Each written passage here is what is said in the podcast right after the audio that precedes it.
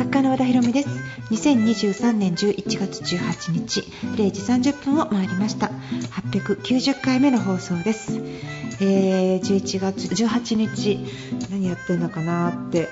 ちょっと思っているんですけれども仕事的にはクラウドファンディングがそろそろなんかカウントダウンとかじゃない？あのライブをねあのクラウドファンディングのライブでいろんな人と一緒にコラボしてやってるのをちょっと宣伝するの忘れてましたみたいなね。すいません、えーと、とかもやっています、えー、そんなわけで、えー、2ヶ月後には私がずっとライフワークとしてやってるワクワク伝線ツアーっていう、まあ、みんな大好きワクワクみたいなやつが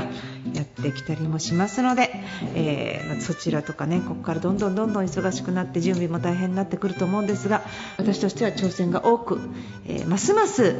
えー、生き生き生き生き生き生きプラザってなんか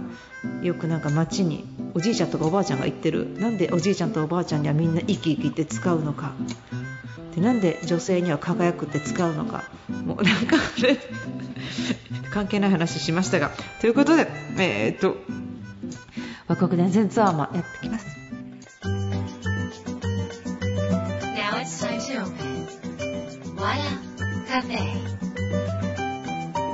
改めまして FM 富士をお聞きの皆さんこんばんは。和田カフェのオーナー和田博美です、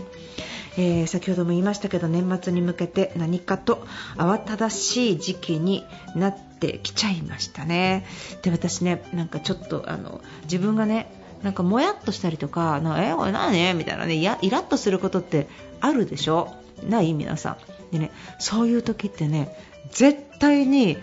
次の話が来るんですよ。次の話っていうのは、なんていうのかな。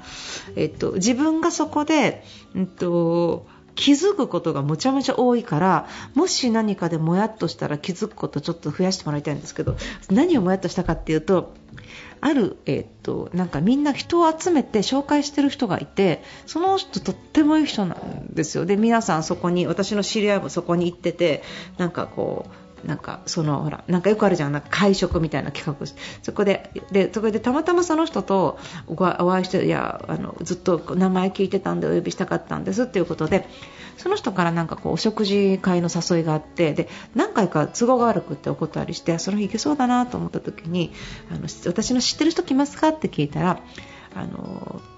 知ってる人がいたら行きたいですって言ったらあのその方に、えーと誰が来るとかを知りたがってそれで決める人僕苦手なんですよって言われたんですよ。でえなんかいきなり苦手発言って思ってちょっと、うんとまあこんなことラジオで言っちゃってるみたいな感じなので、まあ、確かにこれってなんか相手は悪気がなかったとして私自身はなんかなんか私がすごいその誰が来るかで選んで、えー、となんかこの人が来るから嫌とかこの人が来るから行くっていう風なわがままを言ってる。でその人としてはそういうこと一切言わずに来てくれる人が好きだっていうことでそれがことで価値観が違ってじゃじゃあもうちょっと無理かなみたいなじゃあどこかで出会うことがあったらみたいなこう穏便になってったんですけどなんかちょっとそういう人苦手なんです。あなたが苦手って言われてないんだけどそういうの苦手なんですよって言われるとなんかは？って思うじゃない？ね、は？って思っては？って思ったのでは？って思ったんだけどなんで私が知ってる人がいてほしいかっていうことをえー、と伝わらなかったのかなっていうことを私の言葉のどこが足りなかったんだろうっていうのを感じた時に、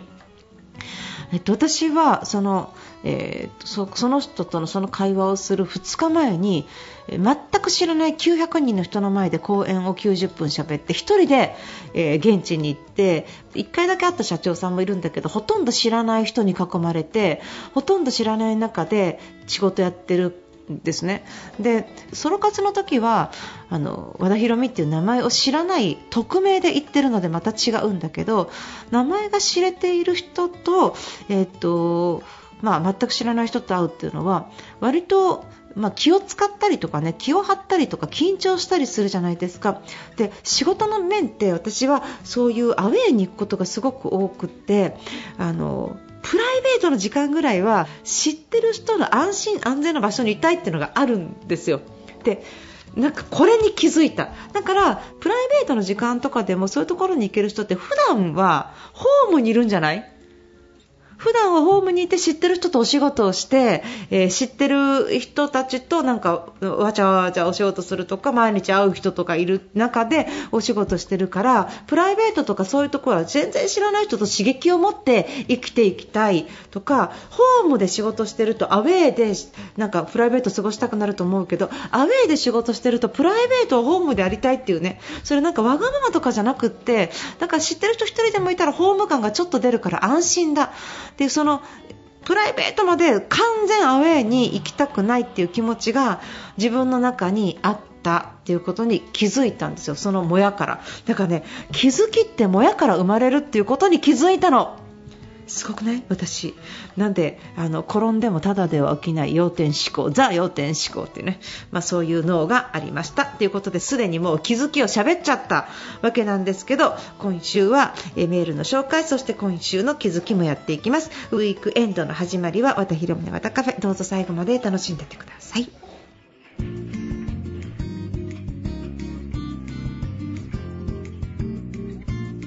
ブルでそれを愛と呼ぶならお送りしました。和田博美の和田カフェ番組届いたメールをご紹介します。ラジオネームみなみさんです。和田さんこんばんは。先日 YouTube でやっていた勝間和代さんとのライブを見ました、えー、勝間さんとのことは名前くらいしか名前は知ってるでしょう。知らなくて 面白くて聡明な方だったんですね。はいそうです。和田さんとは漫才コンビみたいな感じで楽しく拝見しました。勝間さんも和田さんも物事を見る視点というのが鋭いかなと思います。私もそんな鋭さが欲しいです。どうしたら鍛えられますか？何を吸収したらいいですか？やはり本を読むことが大事なのでしょうか？今日から和田さんの小説説読み始めました。ありがとうございます、えー、YouTube を見ていただいてありがとうございます。和代ちゃんすごい稀に見る表だけの人間っていう感じですね。人間って裏表があってそれはダメとかあれはダメとかあるじゃないですか。彼女はなんか自分がバイセクシャルだっていうのも言っちゃえるぐらいその通常人間ってまあ、バイセクシャル云々じゃなくっても隠しておきたい部分って1つや2つ持ってると思うんだけど彼女って隠さないでしょ？あれがなんか魅力。いやもしかしたらすごいなんか、えー、なんか地下にお金とか掘って埋めてたりとかね。なんかここだけは絶対とかね。あるかもしれないけど。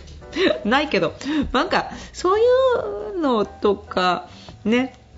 なんかその自分のまあ、もちろんそれはビジネス的に私生活を切り売りするとビジネスになる人っていうのが世の中一定数いるじゃない有名人の人とかでもなんかそういう部分かなって思われがちかもしれないけど好きでやってる感じがあの切り売りしてビジネスっていうよりもなんか好きでやってる感じがある人だから私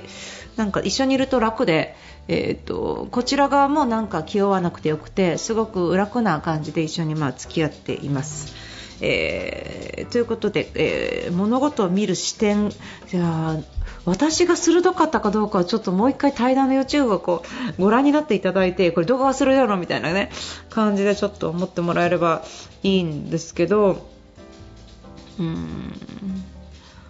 どうかな？なんかでも和代ちゃんすごいねって昨日書いたら和代ちゃんすごい話面白いね天才やねって言ったら和代ちゃんから返事が来ていやひろみさんの方がすごいよ。先に進むパワーまとめるパワー楽しかったねって書いてもらってお世辞？だ って思いながらありがとうって感じですけどあの、まあ、まとめていくっていうことをね、まあ、絶えずやってるわけですが、えー、物事見る視点。彼女の場合はガジェットとか新しいものが好きでとにかくその、えっと、効率を良くするために、えー、時間とお金を使いまくるっていう人なんですね。圧倒的な効率圧倒的に時間を生むために時間とお金を使いまくる。だから先に苦労して後で楽に楽になるっていう感じですかね。で先に楽して後で苦労するっていうよりも最も賢い生き方じゃないですか。だから、えっと、電化製品を買うときはえー、取説を PDF でネットで読んでから買うとかってやる普通。まあ、大体取説が来ても読まない人が多い中でそうやって自分にとって何がいいのかを確認する。じゃその作業って一番時間かかるんじゃないってことなんだけどでも商品を選ぶ時とか使い始めの時とかいいものを選ぶっていう目はそこで養われてるわけだからやっぱり全然すごい違う。だからそんな風に彼女の視点っていうのは時間効率をいかに良くするかスピードを上げるにはどうしたらいいかっていうこと。これは前から全然ぶれない彼女のテーマ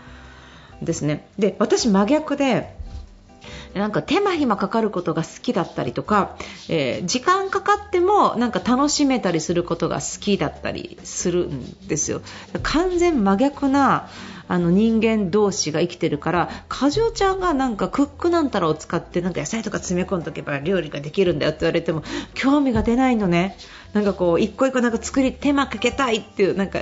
スパイスをやってこう手間かけたい。手間かける方が楽しいじゃんって思っちゃう人間と手間を省く人間。これ両方利点があるしそれぞれのものの見方があるということですね。だからその鋭さって何かっていうと強烈に何かに興味を持ったり何かその興味を持ったことに対して手を出すか出さないかみたいなことがなんかこの、えーと、情報を得ていく段階に入っていくんですけどあの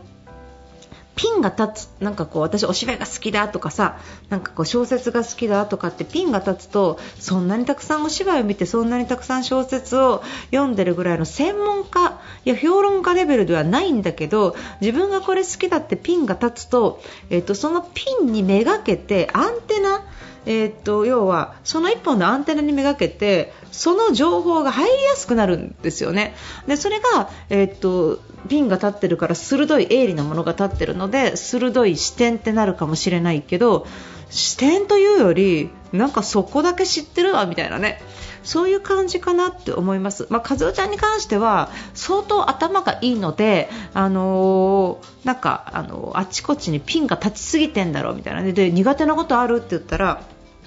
苦手なこと？苦手なこと？うーん。ないとかって言われますから。この野郎みたいなね。なんか苦手なことないんですってって思うけどなんかあるよね。何があるだろう。きっとねなんかある。でも何があるんだろう。手間をかけて料理をすること苦手だったりするんじゃない？だから効率手間をかけてあ苦手なことありました。話の中でえー、っと観葉植物育てられないって言いました。面倒くさくて水を与えられないから全部人工だって言ってました。でやだそんな人工のプラスチックのものを置いててもなんかえーと、空気きれいにならないしとかって思っちゃって私は全部緑をすごいたくさん置いて部屋中の空気を浄化させたりとかするんだけどそういうこととかは苦手。私だから手間暇かけることが苦手。でも猫飼ってる。猫飼ってるだけで精一杯なのよとかって、ね、そういうことなのかなっていうふうにまあ思ってます。本を読むことはあのすごく大事ですけどどの本を読むのかっていうことがもっと大事だと思うしどういう読み方をするのかもすごく大事かなと思ってます。えー量より質でいくのか質より量でいくのかもその人次第ということになりますが小説は量より質というかじっくり読んだ方がいいと思うしビジネス書って割とカスカスというか割と行間がすごい大きいのでなんか読み飛ばしながらポイントだけ読むみたいなねこともできるから読む本の種類によって違うのかなって思いました。藤井風で花をお送りしましたえー、ここから今夜の気づきをお届けします。えーと、ちょっと前ね、あのえーとね、ネットでもちょっと話題になって新聞でも書いてあったシンガポールのカニ騒動について、えー、さんご存知ですか？これなんかあの日本人の観光のグループの人が、まあ、あの海鮮料理店に行ってでよくシンガポールとかに行くと魚とかカニとかこう釣ってあってあれこれこれって言ってなんかそれでいくらで食べるっていう感じででなんかキングクラブっていうカニをいっぱい食べいっぱい食べたらしいんですよ。でそれでお勘定っていう時に、えー、っと900なんかよく約ね10万円請求されてなんでそんな10万円がかかるんだよ。俺知らねえよ。そんなん頼んでないよ。ここのメニュー違うじゃないか。みたいな騒動が起きたと。でこのレストランのカニっていうのは量り売りだったんだって。だから 100g あたり、えー、と26.8シンガポールドル。ででそれで、えー、とそれをなんか何キロも、えー、食べたんだとあなたたちは。だからそれを、えーとまあ自分たちは26.8ドルで、まあ、食べたつもり。要は3000円とかぐらいで食べたつもりだったんじゃない？が、えー、すごい3000円ぐらいだ。26円そうだよね。が、えっとまあ、すごい倍の金額できてびっくりしたみたいな感じなんだけどそんだけかカニ食べて26ドルとかないじゃん普通ね。でも値引きしてもらってなんかお安売りの金額だったと勘違いしたらしいんだけどでもえ何キロのカニって確かにそれぐらい何万円もするはずなんですよ。でそのグループで食べていてその何人かのグループか分かんないけど結構結構な量だと思うから、まあ、56人とかであればだいたいそんなカニとかをお腹いっぱい食べたら日本でも1万2万するじゃない、まあ、漁港で食べてもまあ7、8000円するかもしれないみたいでそれもお酒も入れてさ食べてたら1人1万円以上はするわけだから10人グループだったら当たり前の金額だったのかなとは思うんですけど、まあ、結局これがえーと、要はアジアは安いというその刷り込みによっての、えー、トラブルなんだっていうのがシンガポールのカニ騒動ということで、まあ、話題になったらしいんですね。で結局、えーと、お店がちょっとは値引きをしてそしてまあ払ったらしいんだけどなんかちょっと日本人的になんか恥ずかしいっていうか結構そのそんな知らなかったって大騒ぎになって勘違いだったからっていうことかもしれないけど若干その、えーとまあこう貧しい国から行った感じねこの為替の時代の中で、まあ、そういう感じがちょっとありがちかなっていうふうにちょっと思いますね。でそれが、まああのまあ、気づきというかなんかこの私たちがこれから海外に行ったりとかねその、うんと何か買い物をしたりするときにやっぱアジアは安いっていうその思い込みを取っていかないと向こうの人は日本が安いと思ってるわけじゃないだからアジアは安いをまずちょっと取ってちゃんとそこの旅行で、えっと、それはアジアは高くなったんじゃなくってこちらが安くなっちゃったと。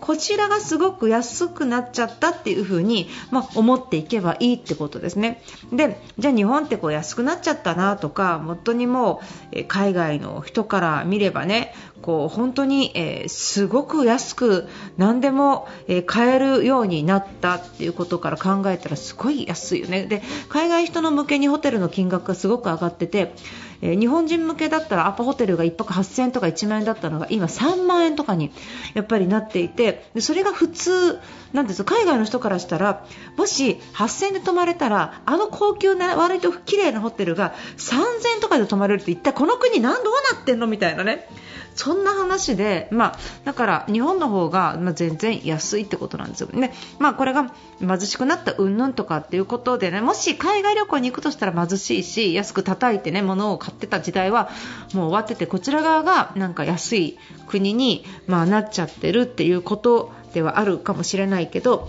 なんか、まあ、海外に行くとは気をつけるでもここで、まあ、プラスっていうものが何のかなみたいなことを考えていくとよく考えていくとねあの接客態度とかあのサービスレベルであの金額要はお給料をどんだけ積んでもサービスしないんですよ、海外の人って。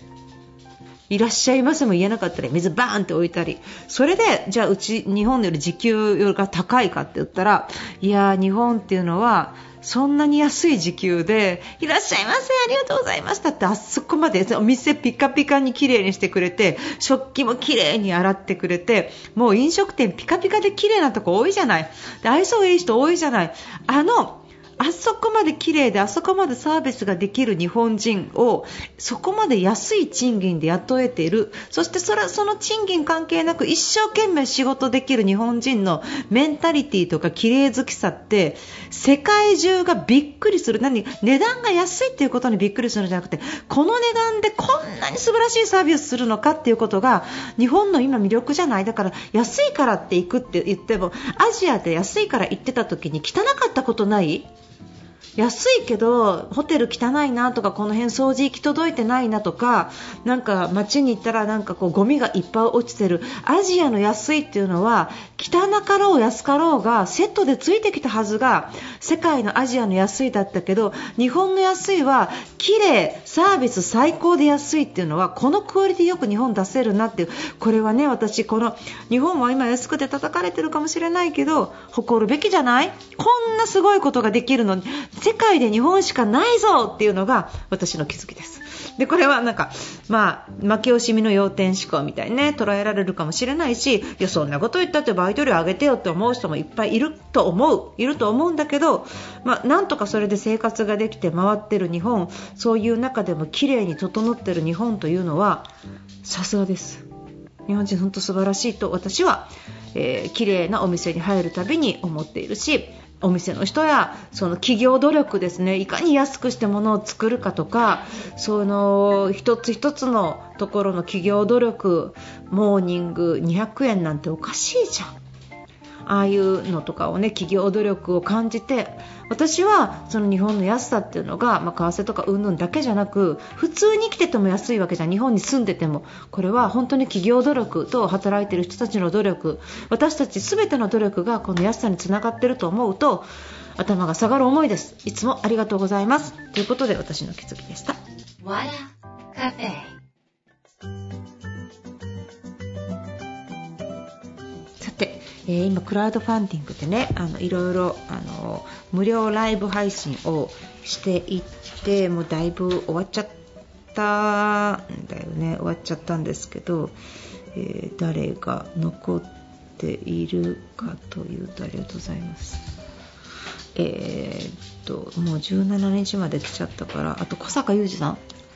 佐藤直樹さん、伊藤直樹編集長、そして渡辺薫さん、うわー、続々とメンバー揃ってますよ。